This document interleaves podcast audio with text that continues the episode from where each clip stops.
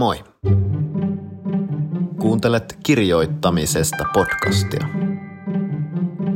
Mä oon Erkka Mykkänen, kirjailija ja kirjoittamisen opettaja. Tässä jaksossa mä pohdin, mistä kirjoittajien tarinat tulevat ja kysyn kirjailija Petri Tammiselta kymmenen kysymystä kirjoittamisesta. Tervetuloa mukaan. Tervepä taas. Mä laitoin eilen sunnuntaina kello 21.55 Petri Tammiselle sähköpostin. Mä kysyin Petriltä, että tuletko huomenna vieraaksi mun podcastiin. Että tää on vähän tämmönen spontaani yllätyspuhelutyyppinen juttu. Ja että mulle sopii vain, että se tapahtuu huomenna kello 10 ja 12 välillä aamupäivällä. Ja että ideana on, että mä keksin sulle viisi kysymystä, joihin pyydän sua vastaamaan. Ja että tämä puhelu kestää vartin. Ja että ymmärrän oikein hyvin, mikäli ei onnistu, mutta kiva jos onnistuu. Ja Petri vastasi, että sopii. No, tämä ilahdutti mua kovasti, koska Petri on mun eräänlainen esikuva kirjoittajana. Muuhun teki jo lukioikäisenä suuren vaikutuksen hänen elämiä esikoisteoksen pienet sivummittaiset ihmisten elämäntarinat. Ne oli musta suurta niukkuuden ja tiivistämisen taidetta. Ja ehdottomasti tätä teosta voi muutaman muun ohella syyttää tai kiittää siitä, että myös mun esikoisteos kolme maailmanloppua rakentui yhden sivun mittaisista tarinoista. No, mä rakastan Petri Tammisen kirjoja muutenkin.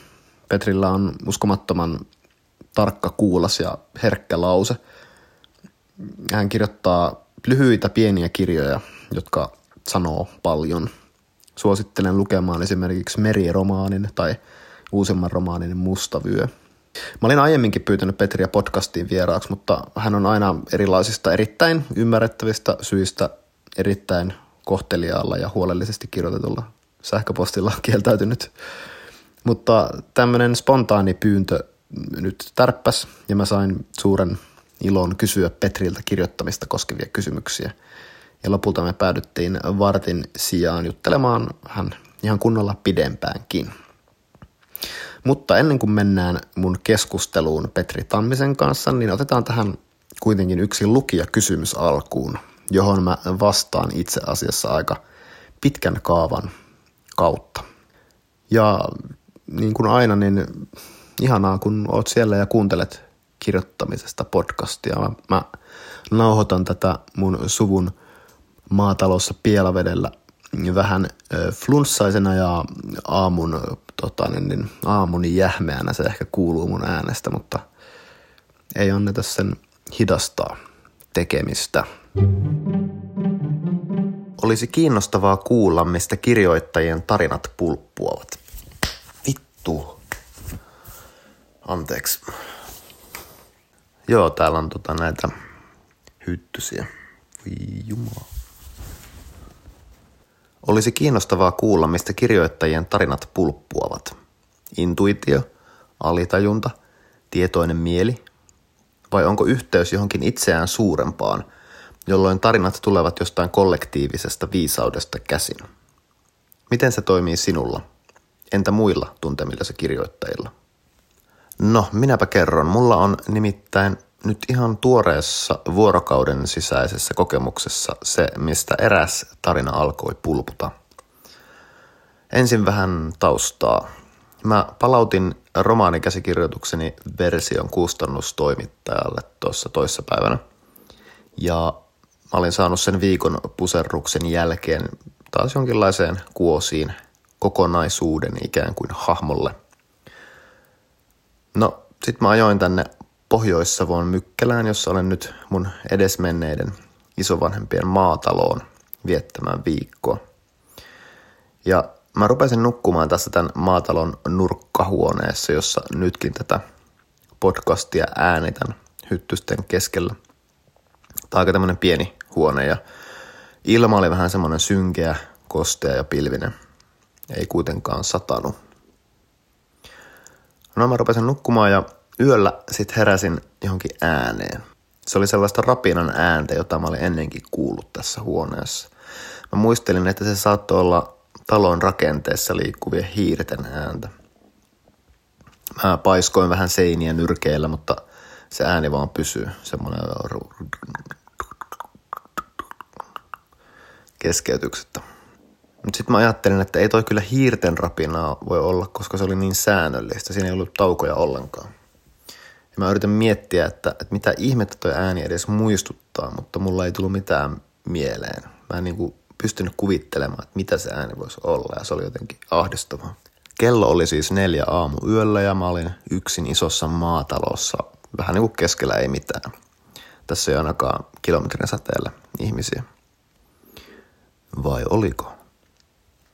No, tämä ääni oli sen verran rasittava, että mä laitoin valot päälle ja aloin kiertää huonetta ja kuunnella, että mistä se tarkalleen voisi tulla. Ja mä avasin vaatekaapin ja huomasin, että ai niin, että täällähän on iso sulakekaappi. Se ääni tulee varmaan jotenkin siitä, mutta sitten kun mä menin siihen vielä lähemmäs, niin ei sieltä kaapista kyllä kuulunut mitään. No, sitten mä lähdin pois koko huoneesta ja menin eteiseen ja laitoin kengät jalkaa ja menin ulos. Ja silloin mä huomasin, että siellä itse asiassa kuitenkin satoi vähän. Ja mä kiersin talon ulkoseinustalle ja silloin mä sain vastauksen tähän ääneen. Mä huomasin, että se rapina kuului sadevesirännistä, jonka metallia vasten tämä tota, sadevesi, kertyvä sadevesi vähän niin kuin nakuutti. Ja tämä rännistä kuuluva ääni sitten kantautui seinärakenteelta pitkin mun huoneeseen semmoisena epämääräisenä rapina äänen. No, sitten mä palasin nukkumaan, eikä se ääni enää vaivannut mua niin paljon, kun mä nyt tiesin, että mistä se tuli. No, miten tämä nyt liittyy sit siihen, että mistä tarinat tulee, niin no musta tämä tilanne vaikutti tosi ilmeiseltä kauhutarinan asetelmalta. Mies on tullut lapsuudesta tuttuun taloon yksin ja sitten eräänä yönä alkaa kuulua ääntä, jota se mies ei tunnista ja joka alkaa vaivaa sitä ja se alkaa etsiä sille epätoivoisesti selitystä. Ja kun mä sitten ihan spontaanisti huomasin miettiväni tätä asiaa silloin aamuyöllä, niin mun aivoissa tapahtui semmoinen ratkaiseva olennainen naksahdus. Ehkä niin sanottu oivallus. Mä ajattelin, että mitä jos, että mitä jos tarinassa käviskin niin, että kun se mies olisi saanut selville, että aa, se rapina kuuluukin vesirännistä, niin se palaisi takaisin nukkumaan, mutta sitten sitä ääntä ei enää kuuluiskaan. Mitä helvettiä. Tai, tai mitä jos kun se mies olisi mennyt keskellä yötä pimeään ulos ja sitten saanut selville, mistä se rapina johtuu, niin kun se palaisi sinne taloon takaisin, niin ovi olisikin mennyt lukkoon. Öö, ihan hirveätä. Mistä on kyse? Ja sitten mun mielikuvitus laukkaskin jo niin kuin eteenpäin koko siihen mahdolliseen tarinaan. Mulla alkoi tulla ajatuksia siitä taustatarinasta, että, että mistä se ääni voi sitä miestä muistuttaa. Voisiko se olla sen oma tunnon ääni tavallaan temaattisella tasolla, jokin sen menneisyyteen liittyvä asia, joka sitä vaivoa. Mitä jos se rapina muistuttaisi vaikka sen miehen mummin pyörätuolin ääntä jossain tilanteessa, jossa se mummo olisi vaikka tarvinnut apua, mutta se mies ehkä vielä siinä vaiheessa lapsi olisi teeskennellyt, ettei se kuule ja se asia yhä painaisi sen omaa tuntoa ja siksi se kuulee tämmöistä ääntä ja kaikkia tämmöisiä ajatuksia. Ja seuraavana päivänä sitten mä huomasin aamulla ideoivani tätä tarinaa jo pidemmälle tekstitiedostoon. Okei, eli kysymys oli, että mistä kirjoittajien tarinat pulppuavat, niin no mä muistutan taas yhdestä asiasta, eli siitä mun lähtökohdasta – Mä olin juuri saanut yhden tarinan systeemistäni ulos, sen mun käsikirjoituksen. Eli mun mielessä oli tilaa. Sitten mä lähdin matkalle ihan eri ympäristöön, joka saman aikaan aktivoi mua, mutta jossa mun mieli sai mahdollisuuden olla jouten. Ja sitten mulle tapahtui joku asia, joka vaivasi mua. Mä heräsin yöllä ääneen, jota mä en tunnistanut ja joka ahdisti mua. Ja nyt päästään toisen olennaisen asian äärelle. Tämä mun elämässä tapahtunut pieni tilanne, mä tunnistin sen se, se muistutti mua kauhugenrestä tutusta tämmöisestä arkkityyppisestä asetelmasta. Henkilö nukkuu yksin talossa, kunnes hän herää pelottavan ääneen, jonka alkuperä hän alkaa selvittää.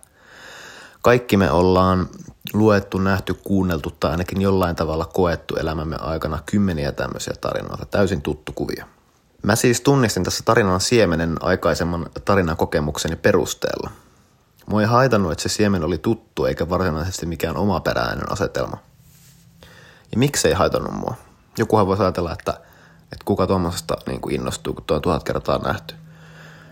No ensinnäkin musta tuntuu, että mulla oli siihen tarina-asetelmaan niin kuin oma, tämän oman kokemuksen pohjalta henkilökohtainen suhde. Mä en yrittänyt ajatella, että mikä se olisi hyvä kouva-asetelma, vaan mä koin eläväni sitä. Sitten toisekseen, niin mua nimenomaan innosti ajatus siitä, että mä voisin tehdä tämän tutun asetelman perusteella jonkun tarinan, joka sitten kuitenkin etenisi johonkin yllättävään suuntaan. Mä voisin tehdä oman näköisen version tästä arkkityyppisestä tarinasta. Mä aloin ikään kuin nähdä sen tarinan suunnittelun ja kuvittelun semmoisena kivana leikkinä, josta mä voisin tehdä yllättävän. Me kaikki ollaan nähty myös tosi tosi paljon paskoja, ei kiinnostavia kauhutarinoita ja kauhukohtauksia, jossa se äänen syy paljastuu joksikin banaaliksi asiaksi, niin mitä jos mä keksisinkin jonkun semmoisen mua itseäni kiehtovan selityksen sille syylle tai se, sille äänen syylle tai se tarina johtaisikin lopulta johonkin ihan, ihan tosi tosi yllättäviin kaukaisiin paikkoihin. En tiedä.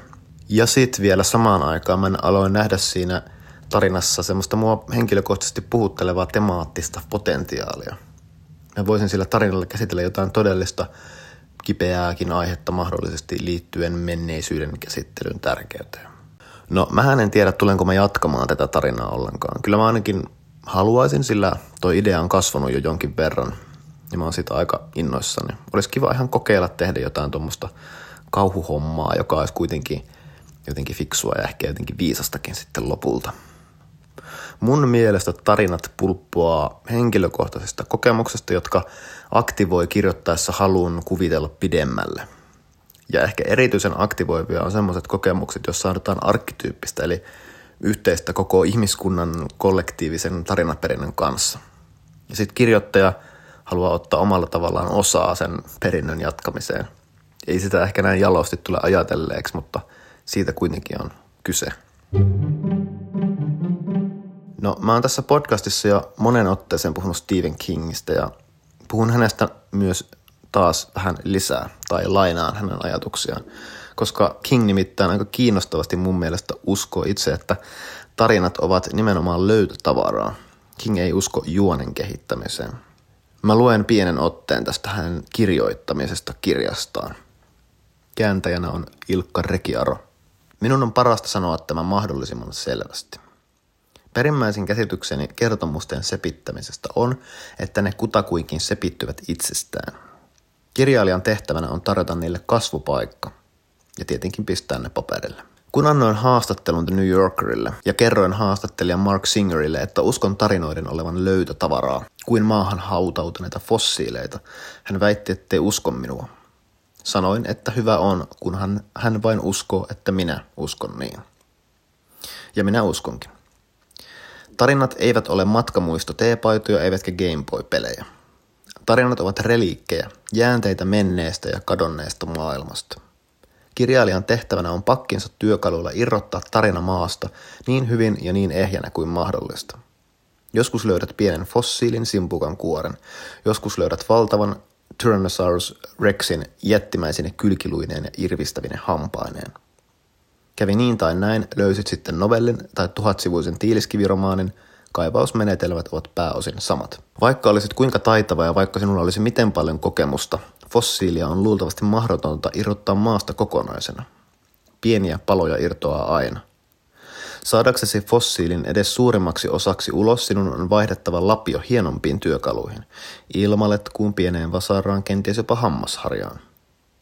Juoni on paljon järeämpi työkalu, kirjoittajan paineilmapora. Fossiilin saa kyllä irti kovasta kivestä paineilmaporalla, ei siinä mitään, mutta tiedät kyllä siinä missä minäkin, että se rikkoo enemmän kuin irrottaa. Se on kömpelö konemaiden ja luovuuden vastainen. Minun nähdäkseni juoni on hyvän kirjailijan viimeinen ja tylsän kirjailijan ensimmäinen vaihtoehto. Juonilähtöisestä tarinasta tulee yleensä keinotekoinen ja väkinäinen. Minä luotan enemmän intuitioon. Se on onnistunut minulta, koska kirjani yleensä pohjautuvat enemmän tilanteisiin kuin tarinaan. Kirjojeni pohjana olevat ideat ovat joskus hyvinkin mutkikkaita, mutta useimmat ovat alussa aivan yhtä yksinkertaisia kuin tavaratalon näyteikkuna tai vahanukkeasetelma. Minä haluan sijoittaa henkilöt, kenties kaksi tai vain yhden, jonkinlaiseen pulaan ja seurata sitten, miten he yrittävät siitä selvitä. Minun tehtäväni ei ole auttaa heitä selviämään tai järjestellä asioita niin, että he pääsevät turvaan. Se edellyttäisi juonen metelöivää paineilmaporaa, vaan katsoa mitä tapahtuu ja kirjoittaa se muistiin. Tilanne on kaiken alku. En malta olla lukematta vielä tota pidemmälle. Henkilöt tulevat seuraavaksi ja ovat aina aluksi latteita ja kasvottomia. Kun saan nämä asiat selviksi mielessäni, ryhdyn kertomaan.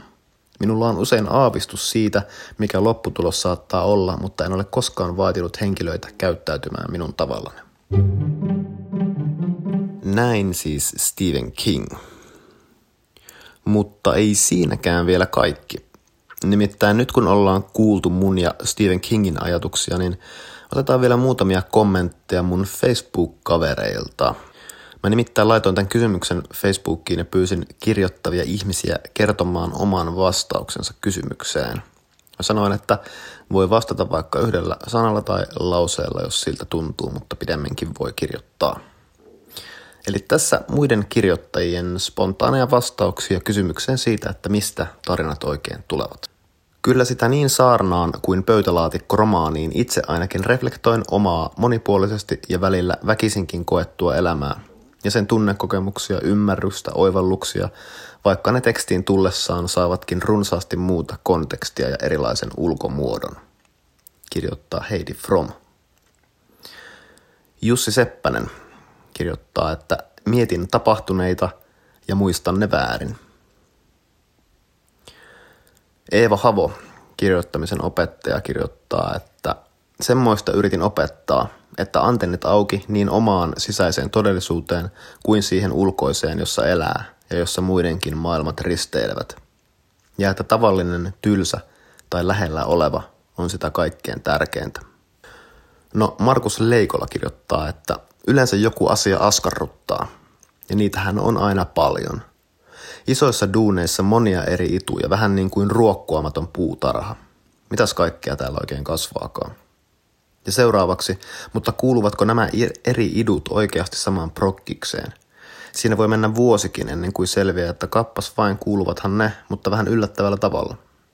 Itu voi olla tilanne, luonteenpiirre, historiallinen tapahtuma, ihmissuhde tai luonnonlaki. Tai muuta. Oho, tuossa taisi olla jo vinkkiä siihen, mitä kysyttiin, eli pulppuamiseen. Tavallaan siis muun muassa kaikesta. Yritän muistaa, mitä ympärillä tapahtuu, kirjoittaa Tapani Kinnunen. Koska en muista itse, kirjoitan ylös, mitä kaverit kertoo. Mulla ne on usein todellisista tapahtumista tai jonkun puheista tulevia assosiaatioita, joita sitten lähden tarkoituksella eskaloimaan, kirjoittaa anna ja Ihander. Juho Niemisellä on vähän pidempi vastaus. Ideoita tulee jatkuvasti, mutta niillä on vähän arvoa, elleivät ne yhdisty teoskokonaisuuteen tai ajankohtaisiin puheenaiheisiin, jolloin niillä on arvoa lähinnä lähisosiaalisesti ja hetkellisesti. Teoksen näkökulmasta ideoilla on arvoa, jos ne edistävät teoksen valmistumista. Valmistava idea on typistävä ja sulkeva, koska idea, joka avaa teosta kutkuttavasti kohti maailmaa, jättää sen auki niin, että teos ei koskaan sulkeudu. Sellaisen teoksen voi julkaista vain, jos on siinä asemassa. Muiden on pakko oppia valitsemaan ideoita, jotka sulkevat juonen ja maailman. Muutoin sanotaan, että työ on jäänyt vajaaksi. Valmistumistaan lähestyvälle teokselle käy kuten rikokselle. Jokin virallinen taho toteaa, että nyt tämä tapaus on ratkaistu ja suljettu. Se ei ole kiinnostavaa tietenkään kenenkään mielestä, mutta näin on säädetty. Kirjan tai ylioppilaan valmistumista seuraa aina kukitus, kuten hautajaisissa. Okei, Pertti Saloheimo puolestaan kirjoittaa, että joskus ihan vain kirjoittaessa putkattaa jokin idea, josta ei tiedä, mistä se tuli. Joskus yöllä alkaa pyöriä päässä jokin lause, jolla on sitten käyttöä. Tiedostamaton työskentelee, mutta kokemuksista kai sekin aineistona kerää ja oudolla tavalla muokkaa. Kokemukset ja havainnot yhdistyy mielikuvitukseen ja jossain kohtaa fiktiivisillä henkilöillä on suuntia, tahtoja, haavoja ja unelmia, joista riittää asiaa, kirjoittaa Minna Haapasalo. Hanna Rentola puolestaan kirjoittaa, että eletystä elämästä ja sen kelailuista. Saan idean palasia. Se on parhautta, kirjoittaa Marika Riikonen. Usein voi tulla jokin skenaario tai vaikka kohtaus tai selkeä henkilö, usein silloin kun teen jotain muuta kuin mietin kirjoittamista. Mieleen painuneimmat ideat ovat tulleet, kun olen ajanut metsätiellä tallille tai sieltä pois. Kerran katsoin pimenevän tienmutkan puita ja yhtäkkiä ajattelin rosvokummituksia. Se novelli melkein kirjoitti itsensä. Toinen tapa on haluta kirjoittaa jostain tietystä asiasta. Sitten vain odotan itseni kertovan, millaiseen kamaan se asia kääritään. Ja sitten vielä Selma Vilhunen, joka kirjoittaa – jokin kiinnostava tilanne alkaa näyttäytyä vähitellen ilmiönä tai rakenteena ja kerää ympärilleen kärpäspaperin lailla erilaisia sukulaistilanteita. Usein kiinnostun vain jostakin ihmisestä, enemmän tai vähemmän fiktiivisestä kai.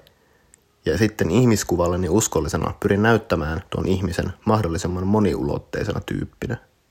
Tällaisia. Suurkiitos kirjoittajille vastauksista.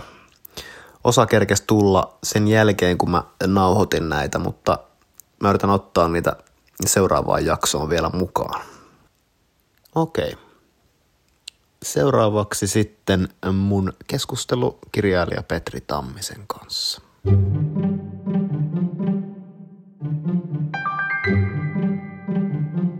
Mites menee? Oletko valmis? Kiitos, kyllä. Hyvin on mennyt ja olen valmis. Hienoa. Äitini, äitini kotitalon pihassa istun autossa. Okei, okay. mainiota.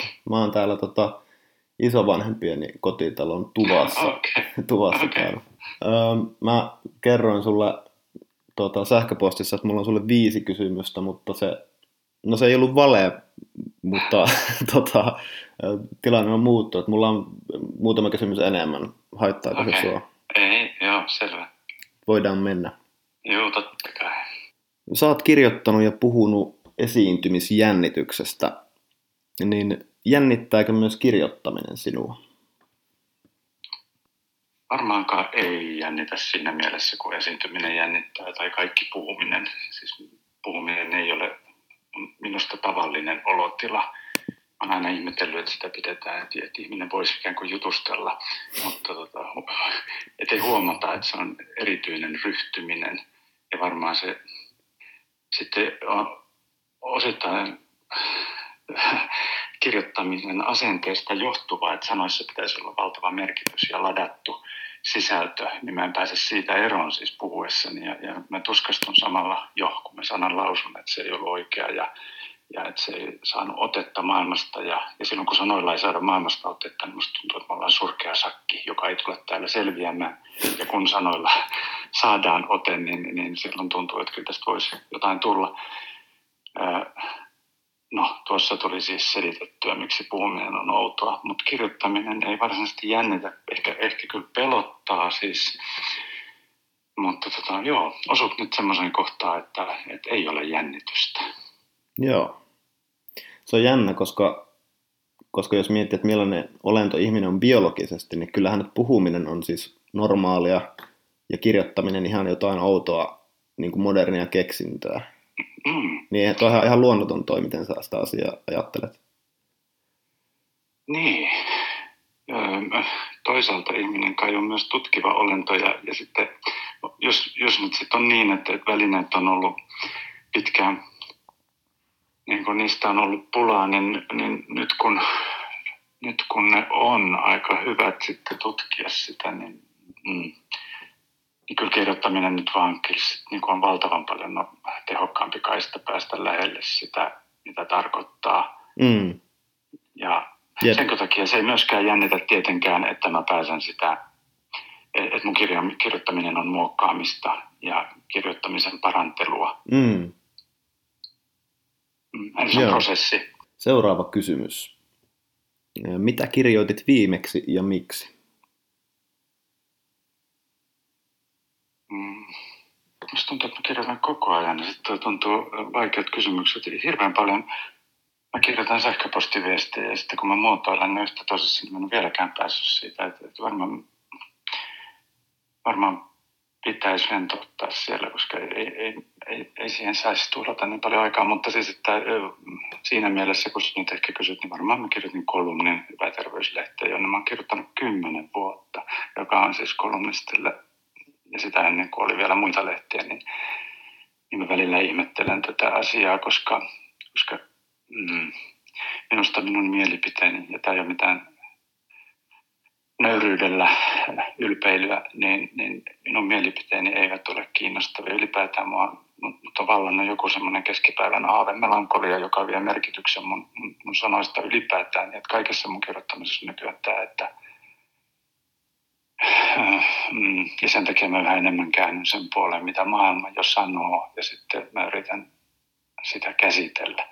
Mutta että joo, mä kirjoitin kolumnin, ja, ja mä kieltämättä kyllä onnistuin sitten siinä niin kuin saamaan jonkun ajatuksen talteen, ja, ja sen, sen varassa sitten jaksan, jaksan taas seuraavaan kirjoitustehtävään ryhtyä löytämisen ilosta ja tallettamisen ilosta ja siitä, että olen itseäni parempi, kun, kun tota, saan yhden hyvän virkkeen. No, sä oot sanonut jotenkin näin, että kirjoittamisessa on vain kaksi kysymystä, että mistä ja miten. Niin mitkä on sun omat vastaukset näihin kysymyksiin? Joo, mä sanoin tuon pojalle kirjassa, kun mä huomasin, että hän miettii monenlaisia siitä ympäriltä, mistä mä, ja, niin, mulla on semmoinen käsitys, että, että se on se kaiken ratkaiseva moottori oikeastaan, ja, ja että et monilla, varsinkin aloittelevilla kirjoittajilla on usein vielä vaan siitä ennen kaikkea puutetta, että he tietäisi mistä, että he huomaisi oman asiantuntijuutensa ja, ja että he huomaisivat myös, että se ei ole mitään outoa, vaan yleensä se on jotain hyvin läheltä. Ja juuri siksi se on, onkin ollut kateissa. Mun, mun oma äärimmäisen vahva esimerkki tästä oli, oli se, se piiloutujan maakirja, joka, joka oli ollut minussa lähes koko elämän ennen kuin huomasi, että, että näin on ja että siitä voi kirjoittaa. Mutta, mutta, mutta melkein kaikki kirjat on tämmöisiä löytöjä, että ensin on pitänyt löytää se kohta itsestä ja aihe. Ja ja se on aina yhtä kummallisen vaikeaa. Ihminen ei näe tosiaan omaa asiantuntemusta. Miten tulee minusta siitä sitten mukana ja osittain se, miten ei vaihdu niin paljon tietenkään kuin toi mistä, että se on sitä oman äänen löytymistä ja kaikkea, mitä hoitaa. Ja lähinnä oikeastaan ehkä muiden äänistä eroon pääsemistä. Että et vaikutteita pitää imeä ja niitä imi ihan valtavasti silloin nuorena, mutta sitten se jo kolme viikon päästä itsekin huomasi, että noin on noita muistumia tuolla. Niin, niin tota, se miten ehkä kasvaa siinä miettimättä, mutta tota, mistä kysymystä kannattaa ihan tosissaan miettiä. Ja mä luulen, että sitä voi jopa niin kuin etsiä sillä tavalla mm, mm, kyselemällä itseltään kysymyksiä. Esimerkiksi, että mistä mä haluaisin niin kuin keskustella Mm. Jos, jos, jos, jos, jos nyt paikalle saapuisi Suomen paras keskustelija ja se sanoisi, että mulla on tunti aikaa, niin mistä sä haluaisit puhua sen kanssa? Tai, tai että minkälaisen, tämä klassinen, että kirjoita sellainen kirja, minkälaisen haluaisit lukea tai siitä aiheesta. Joku, joku siinä on, että, että näitä niin kuin vierasta, onko se myös sitä, että ei uskalla lähteä just sitä kohti, että kyllä hyvin tietää, että mun pitäisi piiloutumisesta kirjoittaa, mutta ei ihan uskalla lähteä sitä kohti, ja sen takia rupeaa vääntämään jotain ihme maailmaa ei sikäli, että ihmemaailmoissa voisi käsitellä omaa asiantuntemustaan, mutta että, että satunnaisuus on kyllä myrkkyä kirjoittamiselle, jos voi kirjoittaa aloharjalta ja merkityksen kohdasta, niin siksi. Mutta vastaisikohan tämä nyt, mikä se oma mistä, kyllähän se kuitenkin häpeä linssi taitaa olla se mun tavallisin, että jos on joku linssi, jonka läpi katsoo maailmaa, sitten pitäisi huomata se, että tällä ää, linssillä näkyy asioita, joita kannattaa kuvata, niin varmaan sitten joo, häpeä, riittämättömyys. Toisaalta iän myötä karttuu tieto siitä, mitä on oma asiantuntemus, mutta sitten käy myös jotenkin jännästi sillä tavalla, että, että tiedän kaiken paitsi itseni, että, että mä en enää tunnista oikein. Ja, ja se on merkillinen uusi ilmiö. Ja mitä mä tämä nyt oikeastaan tarkoitan? Mm, mutta merkillistä asiaa muistan tässä hiljattain, että, että armeijassa 85, niin mä olin oudon avoin, eli mä niin tupatovereille runoja, niin kerroin, että kirjoitan runoja ja sitten niin kuin luin muutaman, mikä, mikä sosiaalinen riski. Mutta sen lisäksi mä kerroin, että minä purjelautailen. Ja tämä herätti suurta hilpeyttä. Siis mä muistan, ja mä itsekin nyt mietin, että se oli vuonna 1985, niin kuin, näin mahtunut samaan hahmoon, että ihminen oli juuri niin kuin saanut purjelaudan ja opetteli surffaamaan ja sitten kirjoitti runoja. Ja se, oli, se oli jotainkin, niin kuin, että, että näitä ei voinut sovittaa, se oli, se oli hilpeyttä herättävää. Niin, niin tämä on mielenkiintoinen aikaikkuna ja outo asia, mistä mä nyt puhun, mutta se, että, että nykyään tämmöistä ei ole, vaan mitä kauempaa ihmisessä on identiteetin elementtejä, niin sen jotenkin kiehtovampaa ja siinä ei ole mitään ikään kuin kiellettyä, vaan se on niin kuin eduksi ihmiselle. Ja sitten mä en kuitenkaan enää tiedä, että, että mitä mun identiteettiin kuuluu, kun mä oon lähinnä kotona ja, ja tota, niitä virkkeitä niin katoin ja välillä luen jotain kirjaa. Että, että nuorena oli, oli niin kuin tosiaan kaikkea ja ähm, tämä nyt jotenkin kiertyy siihen, että, että mistä on varmaan senkin takia nuorena vaikea nähdä. Kun, mm. ja, ja nyt mä, e, sen sijaan, että olisin kaikkea, niin mä en oikein mitään. Olen vähän suppilautaa kokeillut, että tota, olisiko nyt sitten niin kuin suppaileva lyhyt prosaisti. On siinäkin, mutta on, on ne vähän lähempänä, mm. lähempänä to, toisiaan. Joo. Seuraavaksi mä kysyisin semmoista, että mistä julkaistusta lauseestasi olet kaikkein ylpein? Äh, no, ihan suora lainaus vaimoni isotädiltä, joka muisteli, muisteli kahta elämänsä miestä, jotka molemmat sitten kohtalo vei, niin hän sanoi, että, että hän, hän ajatteli, että tässä, tässä minulla on miehet, joita ei maailmakaan muserra. Ja, ja otin se sellaisenaan, en muista enää edes mihin kirjaan tässä on minulla miehet, joita ei maailmakaan muserra.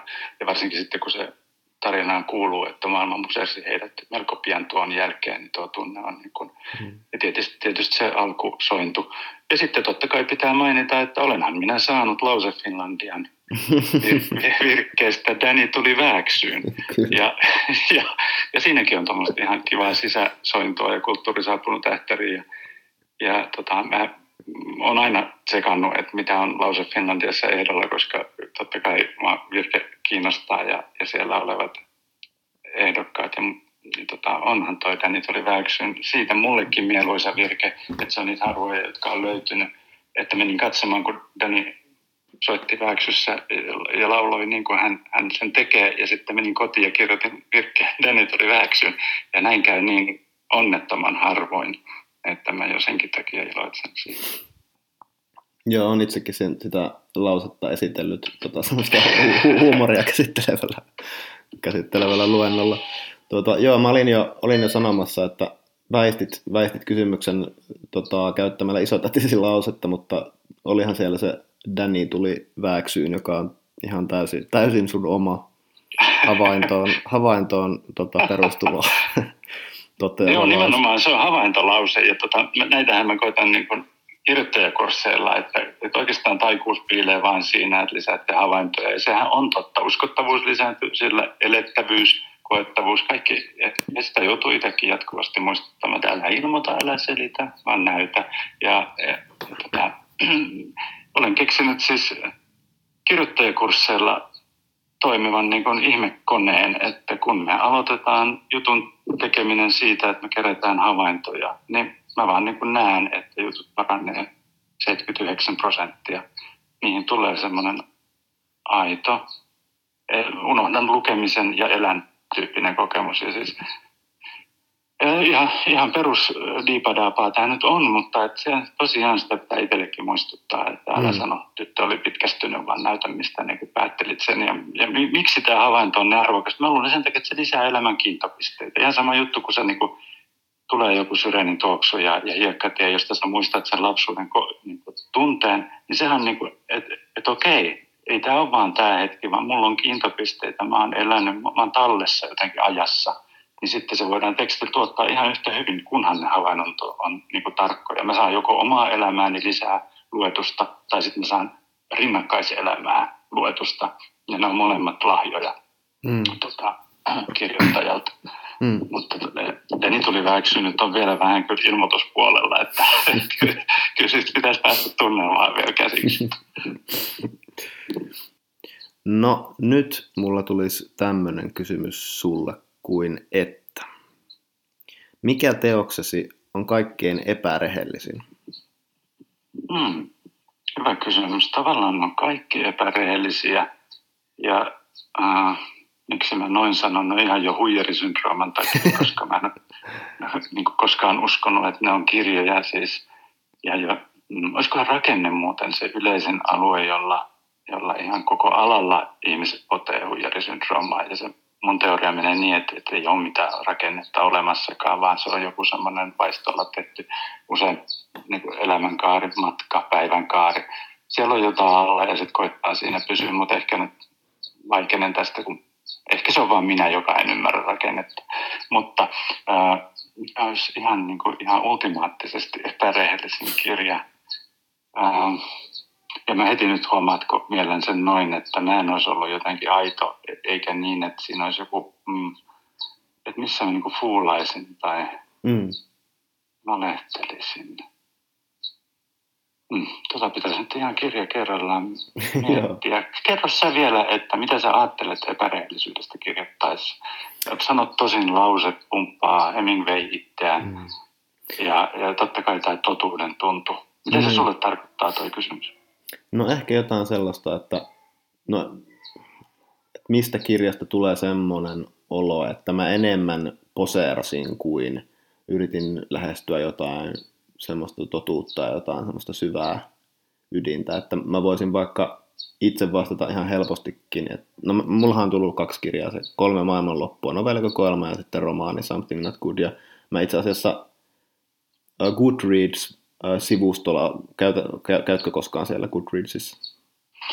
En mä kyllä käy, paitsi silloin kävin, kun Antti puhui jotain, siis poika, poikamme Antti, että, että siellä oli jotain tölvästä. Meidän poikamme Antti. Joo. Joo, mä olen kato, yrittänyt välttää tätä miesten toksisten maskuliinien tapaa sanoa minun poika, minun talo, minun auto. Ja siitäkin huolimatta, että vieressä on se puoliso, jolle, jolle myös kuuluu nämä, nämä mainitut kohteet, niin tota, mä olen koittanut siirtyä muodosta minun poikani niin meidän poika. Joo, mutta Mut mm, joo, niin siinä joo. yhteydessä kävit. Niin, niin mä tota, nyt viimein annoin rehellisesti siellä arvosanat omille kirjoille, ja mä annoin kolme maailmanloppua kirjalle kolme tähteä, The Something Not Good romaanille neljä tähteä. Ja ne on nyt ne mun niin kuin, tota, näkemykset. Ja se kolme maailmanloppua nyt on mun kirjoista niin kuin epärehellisempi. Että musta tuntuu, että niissä on jotain semmoista niin kuin huijaamista. Esimerkiksi sillä tavalla, että ei, että mä tiedän itse, että jonkin, ne tekstit voisi olla vähän pidemmälle vietyjä temaattisesti, mutta mä oon yrittänyt saada ne ö, jonkinlaisella kielellisellä niin kuin meiningillä tuntumaan vaikuttavimmilta kuin ne ehkä sen sisältönsä ja sanomansa puolesta ovat. Okei. Okay. Tämä on tämmöistä. Joo, no, joo mä, mä tartuin jo siihen aikaisempaan sanaan poseerata ja, ja siitä niin kuin päädyn niinkin äh, tota, ryhdikkääseen väitteeseen, että mä en ole ehtinyt poseerata yhdessäkään kirjassa. Niin, mä en, niin kuin, mulla on mennyt huomioon johonkin muun ja, ja ne ei ole niin kuin, ne on pudonnut kolmen metrin päähän, vaikka mä oon hypännyt tonne niin kuin ihan MM-lukemille. Ja, ja ne on ollut niin kuin monin tavoin riittämättömiä kyllä ja eri syistä, mutta en mä poseerannut, ei, koska mä en ole ehtinyt, koska mä en ole osannut. Eli, eli, okay. se, se niin kuin ulottuvuus mut puuttuu. Olisiko niin, että poseeraus vaatisi jotain semmoista, mm, se on, sekin olisi niin kuin taito ja rohkeuden laji ja itseluottamuksen laji. Mä oon muuten nykyään alkanut valokuvissakin poseeraamatta, koska mä oon huomannut, että ei sillä ole mitään merkitystä, mitä mä teen. Ja ihmisillä on ihan väärä käsitys siitä, että mikä on hyvän näköistä kuvissa. on kyllä mä kuitenkaan hallitse sitä. Mm. Niin tota, ja siellä on kuin, se, se, hevonen, mm. hevonen on siellä, hevonen on siellä niin on kuvassa, jolla on. Kumminkin, joo, mä yritän olla sen nykyään. joo, tämä oli siis viittaus erääseen tota, anekdoottiin, jonka kerrot. Ää, tota vanhasta, onko se sukualbumin kuvasta, jossa on hevonen kuvas osana muita. Tämä on nyt vain kuulijoille tiedoksi. Mutta hyvä, kiitos tästä tota, vastauksesta. Ja nyt mä kuitenkin vielä vaadin sua vastaamaan. Sanoin joku kirja. Mä oon ihan varma, että sulle tuli mieleen, kun mä kysyin, että mikä on epärehellisen kirjan. Sulla nousi sieltä jotain mieleen, niin sen ei no tarvitse nyt olla mikään definitiivinen. Niin. Sorry, edelleen kierrän sen verran, että sanon, että aina se uusin kirja on epärehellisen se juuri ilmestynyt. On, on, on kai tapana sanoa, että tämä on paras minulta koskaan tullut kirja, mutta mä väittäisin, että minulla on aina se huijaavin ja surkea. Mm. Just, joo, joo. joo. Joo, okei, okay, kyllä mä nyt hyväksyn tämän. Kiitos tästä tärkeästä. Validaatiosta. Mm. Hyvä. No, kertoisitko sitten mulle, että miten hemmottelet itseäsi onnistuneen kirjoituspäivän jälkeen?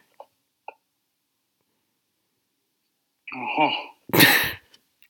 Hemmottelenko mä itseäni itse asiassa? Mitään?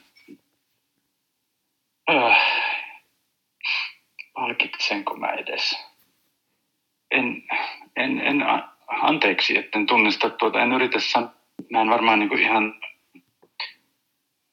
mä en ole yleensä siinä mielentilassa kirjoittamisen jälkeen, että se ansaitsisi palkintoa, vaan se on, niin kuin, se on, se on mietteliäisyyden tila. Ehkä mä, ehkä, niin, toi onkin mielenkiintoista. Pitäisikö mun ruveta palkitsemaan itseäni? Olisiko se jotenkin loisiko se hyvän kierteen tähän kirjoittamiseen, kun kirjoittamisessa on sellaisia kertautumisongelmia ja lähtöongelmia, aina uudestaan aloittamisen ongelmia, niin pitäisikö mun ehkä huomata tosiaan joku ja sitten vähän juhlistaa sitä, en tiedä.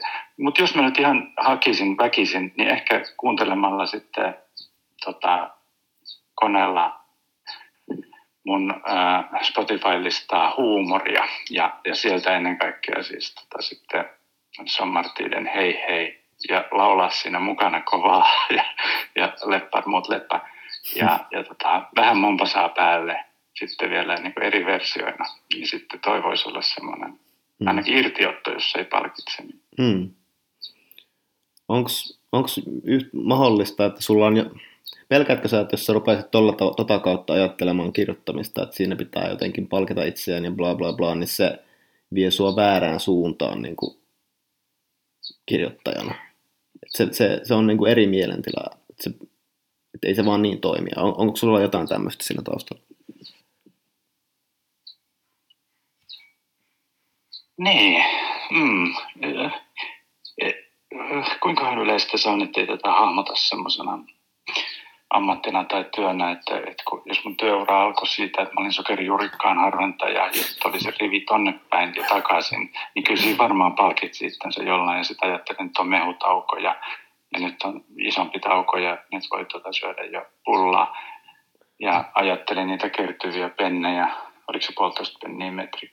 Niin sitten ja siitä sitten niin kuin leipomon pakkaamo, jossa myös oli se, että, että tässä on nämä kaikki leivät nyt näkyvillä, mitkä pitäisi lähteä puolen päivän mennessä. Sitten oli lähtenyt, niin taas varmaan niin kuin joku palkitsemisen tuntu.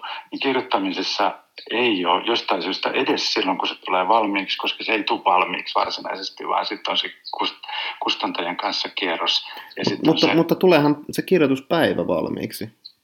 Eikö mun mielestä ei tule. Mun mielestä ei tule millään tavalla valmiiksi, vaan mä yöllä herään ja jotenkin jatkan sitä. Ja mä toivon varsinkin, että aamu yön valtakunta olisi antanut mulle vastauksia ja sitten tota, aamulla se lähtisi taas jollain uudella otteella. Ja, mm. Joo, toi on varmaan nyt se oleellinen Aivan. pointti, että, että mä kirjoitan niin pienissä pätkissä ja niin monessa kohtaa päivää, että Mm. Jos, onko teillä muilla joku työpäivä, joka loppuu? Okei. Okay. Eikä mä tarkoita sitä, että jälleenkään, että spartalainen, vaan paremminkin niin laiska, että en mä oon ottanut kokonaista työpäivää koskaan, vaan, mm. vaan vähän väliin. Joo, kuulostaa siltä, että sä elät niin kuin sen kirjoittamisen kanssa. Olisiko se sitten sitä tai mm. jotenkin, että joo, mutta joo. valmiiksi tulon tuntuu ainakaan sitä onnea. Mulla ei ole, ei, ei päivästä eikä, eikä, eikä luvun, luvun valmiiksi saamisesta. Onko Mm. Varmaan myös vähän tätä lyhytproosataustaa. Luulisin, että lyhytproosa nimenomaan tulee valmiiksi, mutta jostain syystä, no, ei näy. Mm. Joo. Okei. Jatketaan vielä syvemmälle. Selvä. Tuota, Tämä on mielenkiintoista. Hmm. Mikä estää sinua kasvamasta kirjoittajaksi, joka uskaltaisi julkaista huonompaakin tekstiä? Oho, onpas kauniisti sanottu. Um,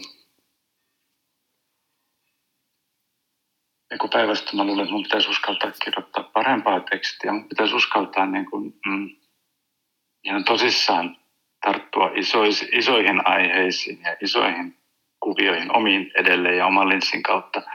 Mutta mm. mm, jotenkin...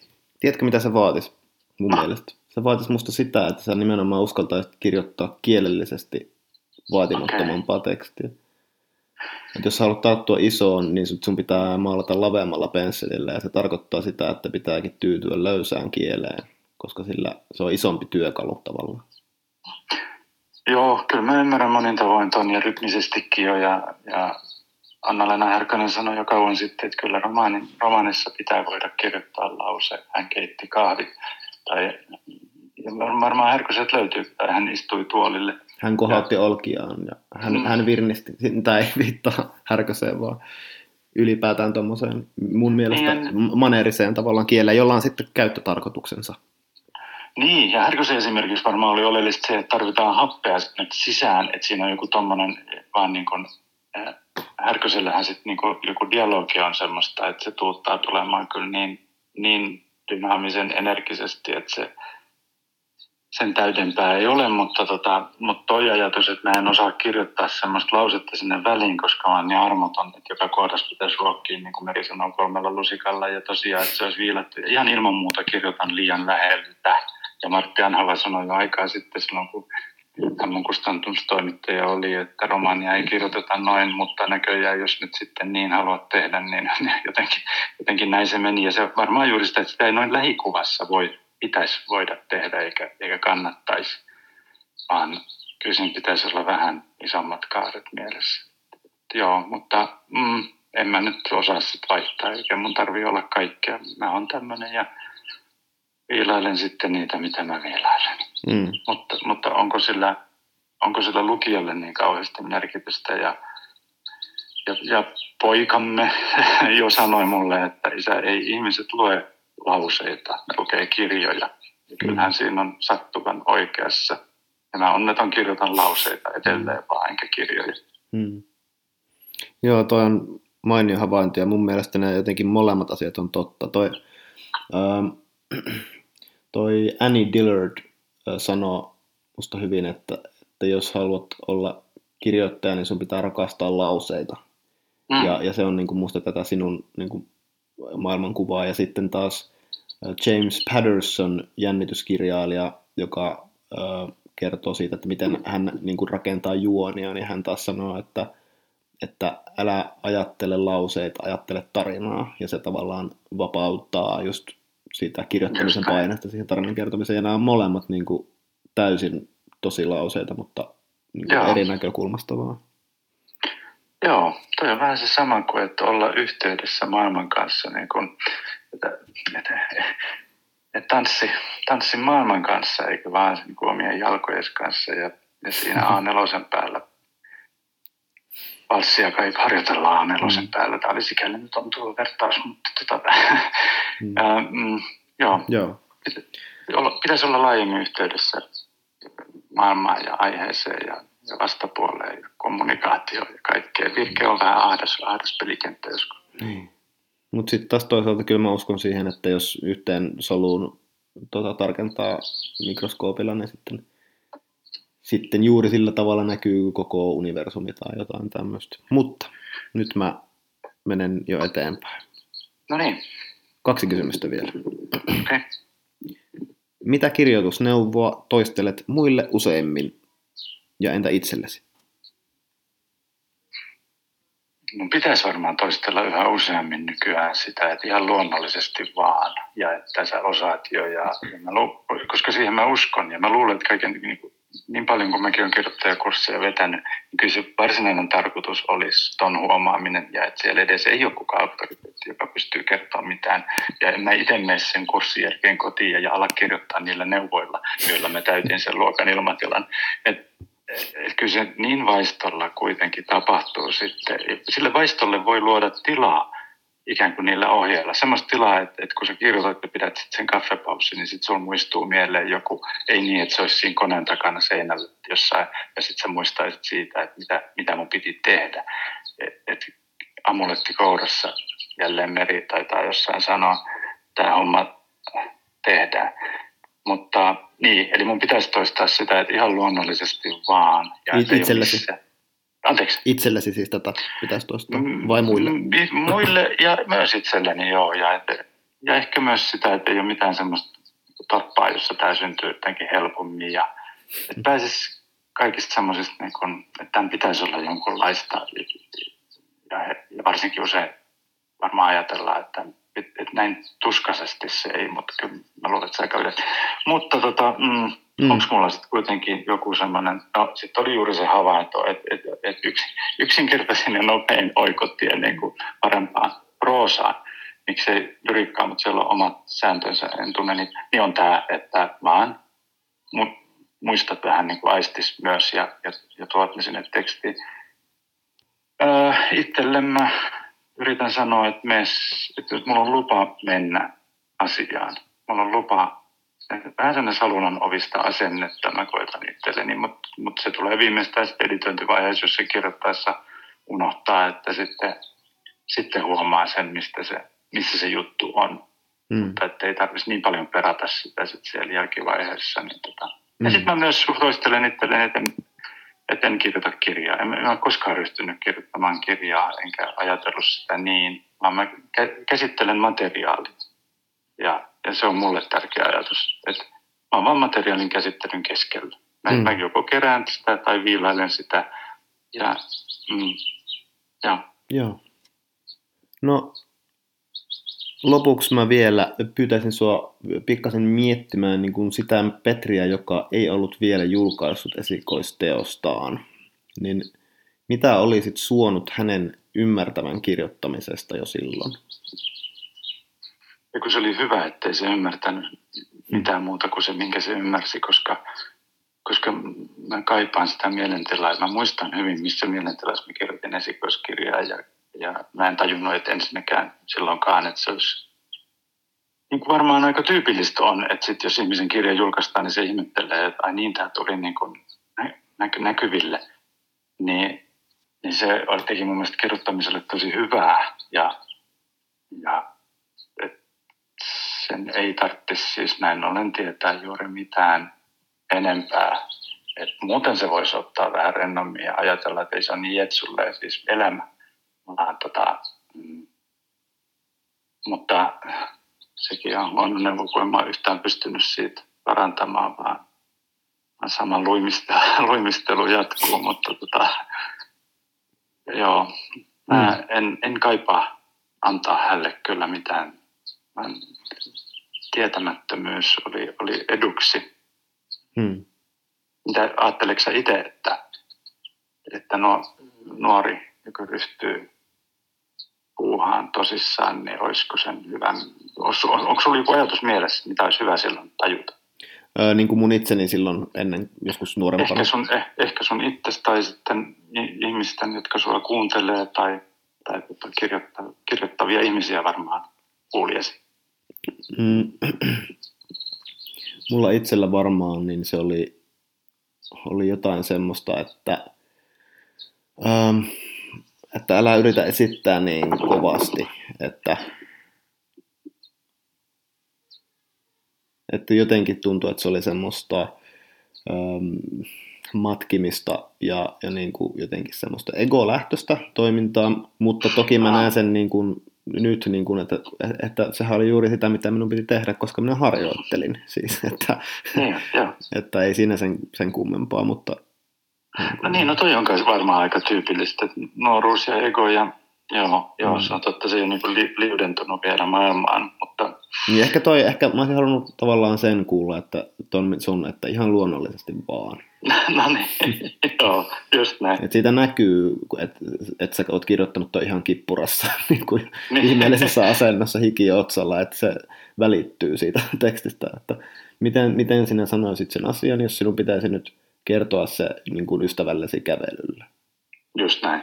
Joo, sitä kannattaa aina kokeilla, kun etsii virkettä niin kuin ihan, ja perustaksi. Ja voihan totta kai siitä ruveta rakentaa ja muokkaamaan, mm. mutta se on niin kuin, tosi hyvä oikotie niin kuin mm. luonnolliseen virkkeeseen. Niin, että se on niin kuin, että, että sä kerrot, että Danny tuli väksyyn, etkä että, mm.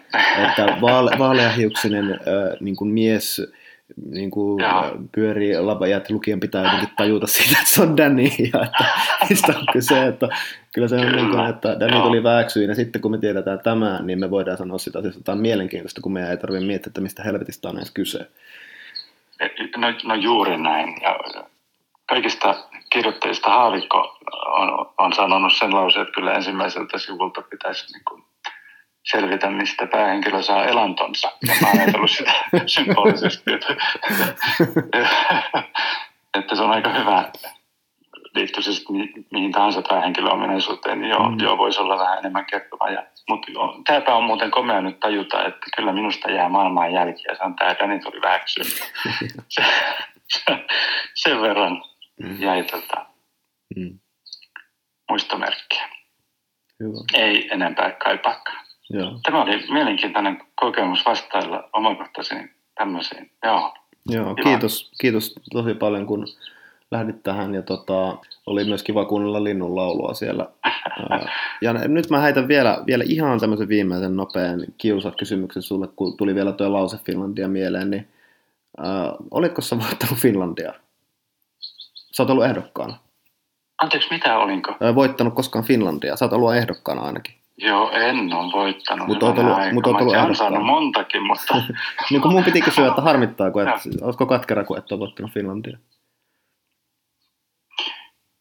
äh, voi kun tonkin on ehtinyt ajatella jo niin moneen tapaan, mutta ilman muuta pitää rehellisesti vastata, että kyllä mä vähän a, a, a, ounailin, että meriromaani olisi pitänyt olla ainakin ehdolla. Mm. Mä, ja mä sain siitä niinku semmoisia oloja, että niin sitten tämmöisen, on tässä jotain kyllä surkuhupasaa, mutta mut nyt vaan kysyttynä, että et, et vakuutan, että en muistellut tuossa aamupäivällä sitä, että se olisi pitänyt olla. Että kyllä tämä kysymys nyt laukasi kuitenkin tämän kat, katkeruuden, mutta loppupäivä menee nyt kuitenkin tässä mielessä. Se oli vääryys minua kohtaan. Joo. Hyvä, eiköhän tästä joku tota, iltapäivälehti otsikko se. Ja siis meriromaani on, koitan eheytyä nyt pikkuhiljaa. Joo, ja meriromaani on siis aivan, aivan loistava, että tota, se on varmaan minun tota, sinun suosikki Okei, kirjasi myös. Joo, että, no niin, että, tämä tota, hyvitti paljon. siis. Joo, Erkka. Erkka Finlandia on nyt. Ja mehän huomattiin tästä, että olisin saanut tai en, niin ei niitä kukaan muista. Niin, niinpä, niin minähän, minä, niin mä vilpittömästi kysyin, että hetkinen, olitko sinä Niin, voittanut niin. Finlandia? Niin, mä näytän ihan voittajalta, se on jo ihan mahtavaa. No niin, hyvä, hei, Kyllä. kiitos Petri. Niin. Kiitos Petri tosi paljon sulle ja tota, Kiitos, lähdetään jatkamaan päiviämme. näin teemme. Kiitos paljon. Moikka. Moikka. Seuraavassa jaksossa kirjoittamisesta podcastin vieraana on esikoiskirjailija Joonas Kallonen, jonka kanssa me puhutaan hänen romaanistaan Giljotiini. Se onkin sitten kevätkauden viimeinen jakso, jonka jälkeen jään tauolle. Mutta tiedän jo, että syksyllä tulee jatkoa. Sen verran jotenkin mielekästä hommaa tämä nyt on ollut tämä podcastin tekeminen. Joo, sellaista. Mä lähden tästä nyt sitten rantasaunan lämmitykseen.